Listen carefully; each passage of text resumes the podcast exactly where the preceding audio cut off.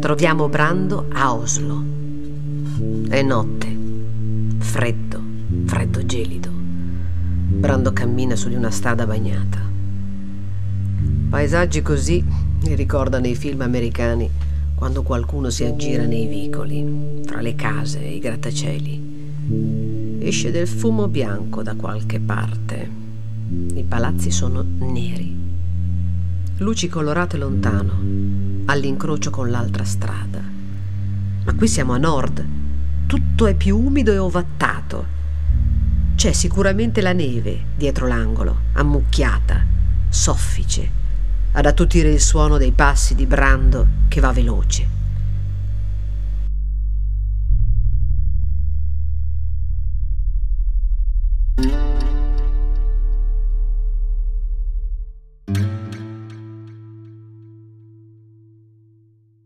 svolta inaspettato in un passaggio stretto.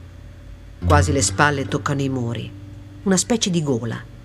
Il vento fischia più forte. Brando tira giù il cappello, guardando avanti. Una piazzetta, un albero al centro. La porta è sulla destra. Brando la raggiunge, si toglie il cappello, suona.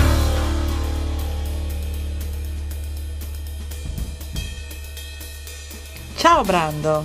Ciao, Lotte. Sei in ritardo. Chi manca? Nessuna. Le hai misurate tutte. Una ci sarebbe. Fiore non te la lascio misurare. Lasciamela. No. Avevamo detto tutte. Manca solo lei. Lo sai, non la tocco. Ciao, Fiore. Fiore, ti avevo detto di non uscire. C'era la porta aperta. Sono venuta a vedere. Ciao, Brando. Le mie amiche mi hanno detto certe cose di te. Vieni, che ti misuro. Torna subito qui, dottor Brando. Ci vediamo più tardi. È libera, vero? La 8.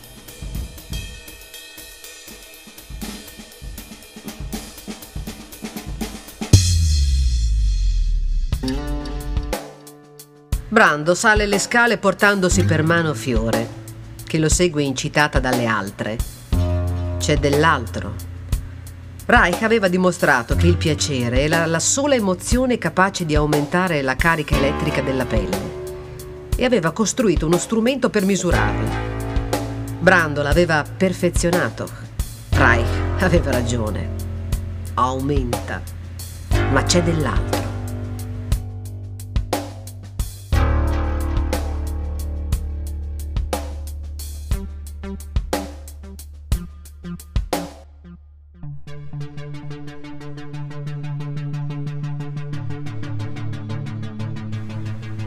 E poi, cosa succedeva in quel laboratorio nei due anni che erano serviti all'esperimento?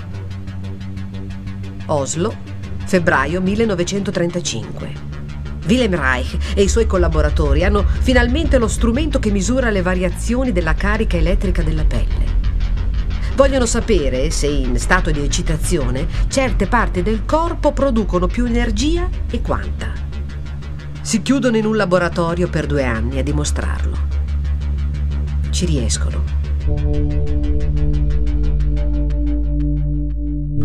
Ma cosa successe veramente in quel laboratorio? E Lotte? Lotte Liebek, l'allieva che due anni dopo gli regalò il microscopio Leitz a 1500 ingrandimenti.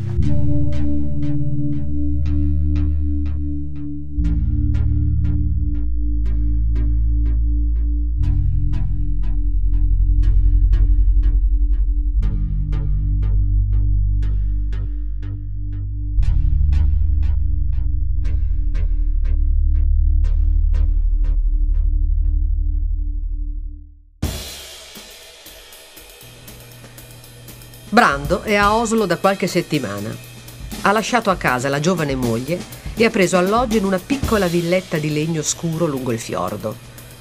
La mattina vede il mare blu della Norvegia. Fa colazione con aringhe affumicate e caffè nero. Sta inseguendo una pista. Reich sapeva dei temporali. Aveva scoperto che l'eccitazione produce energia elettrica Aveva costruito uno strumento in grado di produrre nuvole e farle scomparire, ma sapeva dei temporali. Brando era convinto che il segreto stava in quei due anni passati a misurare le minime variazioni del corpo, di tutta la pelle, quella delle sue allieve, quella delle amiche, quella di Lotte. Possibile che non gli sia mai capitato? Quanti temporali c'erano stati in quei due anni? Per verificare la sua ipotesi, Brando aveva perfezionato lo strumento di Reich. Ora aveva la forma di un uovo. Poteva misurare le variazioni elettriche e produrre piacere. Era il piacere la chiave. Senza non si produceva energia. Arrivato a Oslo, Brando aveva cercato notizie di Lotte e Liebe. Ne aveva trovato la nipote, Lotte come la nonna. Gestiva una casa chiusa nella città vecchia.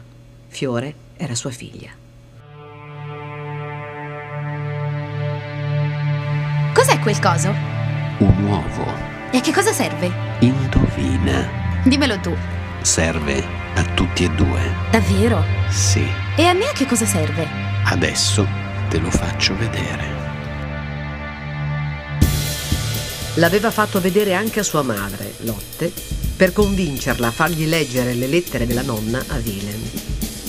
Le teneva in una scatoletta di legno bruno, in fondo all'armadio della sua camera. Lotte era una donna curiosa, molto femminile, lunga, aggraziata, mora, col viso dagli spigoli morbidi. Era la preferita della nonna, che gli confessò faceva lo stesso mestiere.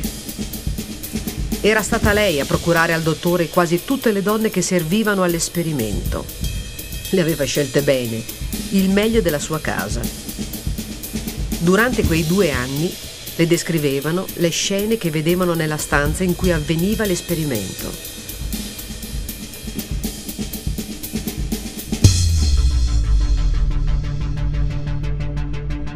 Reich nel febbraio del 35 aveva 37 anni, un'età molto particolare.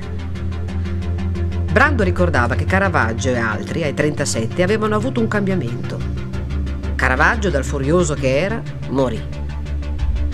Willem è il dottore, è il capo del gruppo. Deve organizzare il piacere e misurarlo. Fa le cose con calma. Programma due anni. Nel secondo l'esperimento diventa continuo, tutti costantemente sono in stato di piacere.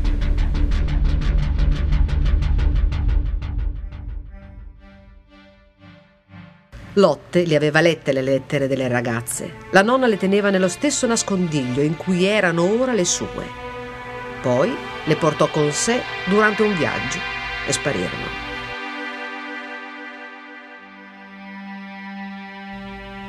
Parlavano di pelle, di profumo. Parlavano di di ore passate carezzando una caviglia, di profumo, una parte della schiena, di carezze infinite. Di ore passate carezzando una caviglia, una parte della schiena, il seno, di carezze. Parlavano di orgasmi lunghi, una caviglia, una parte della schiena, il seno. Parlavano di orgasmi lunghi,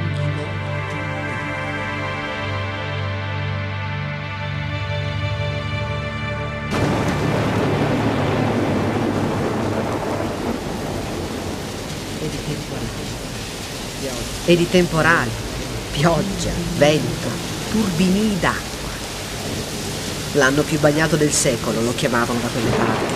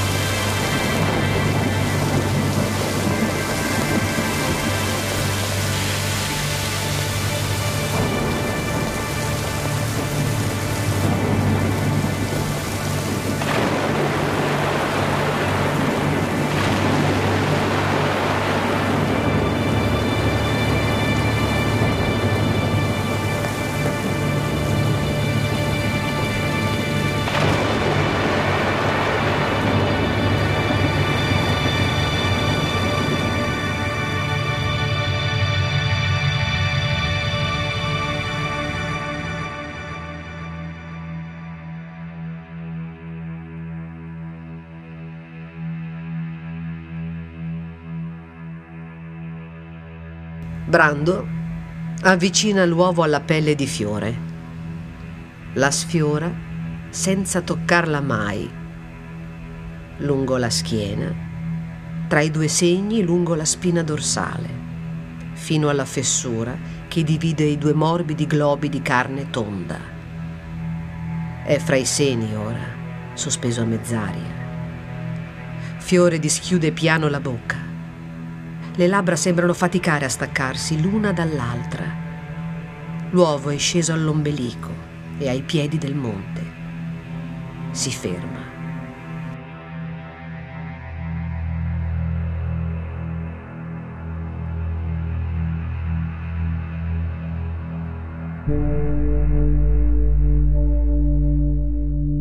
Ci siamo. Ci siamo cosa?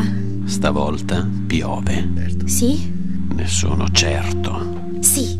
Tu che dici? Sì. Pioverà. Sì. Piove. Piove. Sì. Piove. Piove. Scende la piove. Scroscia. Scende la Scende. E qui scroscia. Scende. E qui. E qui.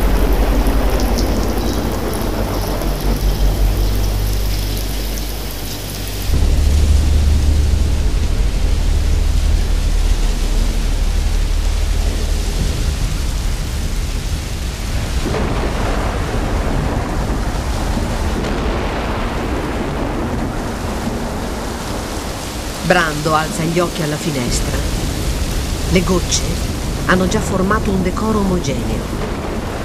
Ha iniziato da poco, appena l'uovo è arrivato al monte. Non succedeva con tutte le donne, solo con quelle che sapevano godersi il piacere. Brando ormai le riconosceva dallo sguardo quelle che facevano piovere. Alcune avevano orgasmi in grado di provocare magnifici temporali furiosi. Dimostrata questa ipotesi, tutta la meteorologia ne sarebbe stata sconvolta. I monsoni, come risultato dell'azione erotica delle donne indiane, i tornado i cicloni, gli improvvisi desideri di una donna delle praterie. E i giorni interi di pioggerelline brumose della provincia francese. Quante donne in casa nelle lunghe giornate d'autunno. Ecco spiegati gli improvvisi acquazzoni estivi che ti prendono in mezzo al pomeriggio assolato.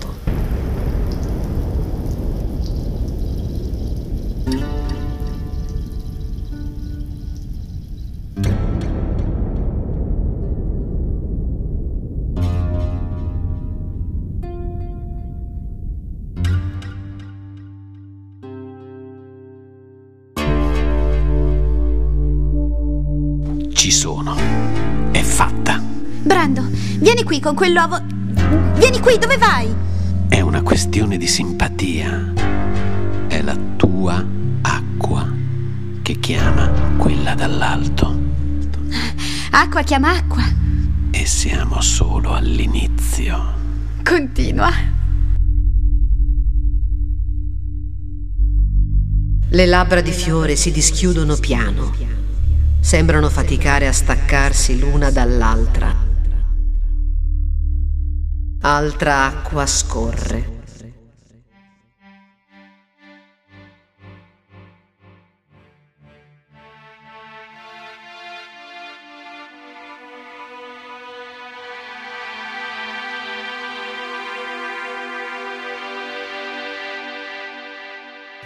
Altri giorni sono trascorsi.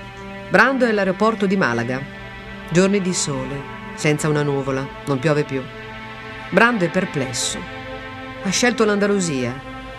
Ormai ha bisogno solo di un'ultima prova. Un incontro in campo neutro con qualcuno che venga da lontano e che non sia influenzato da niente di quello che è successo a Osma. La sua giovane moglie tra poco sarà lì. È stata lei a fargli venire quell'idea.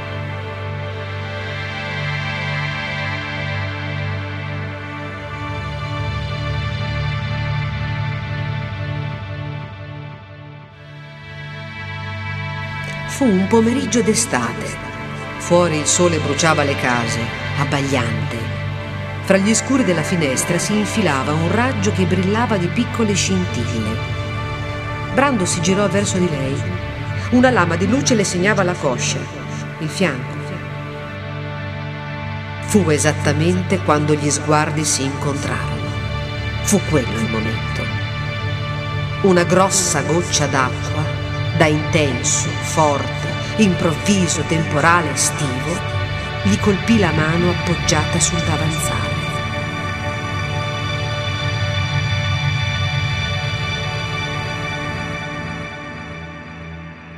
L'aereo arriva. Il cielo è limpido, l'aereo si ferma. La scaletta scende, il portello si apre. Ne esce un piccolo piede in una scarpetta nera, alta, lucida. Si guardano da lontano, sorridono. Accanto al piede di lei, che tocca terra, arriva puntuale la prima grossa goccia d'acqua di un intenso, forte, improvviso temporale d'estate.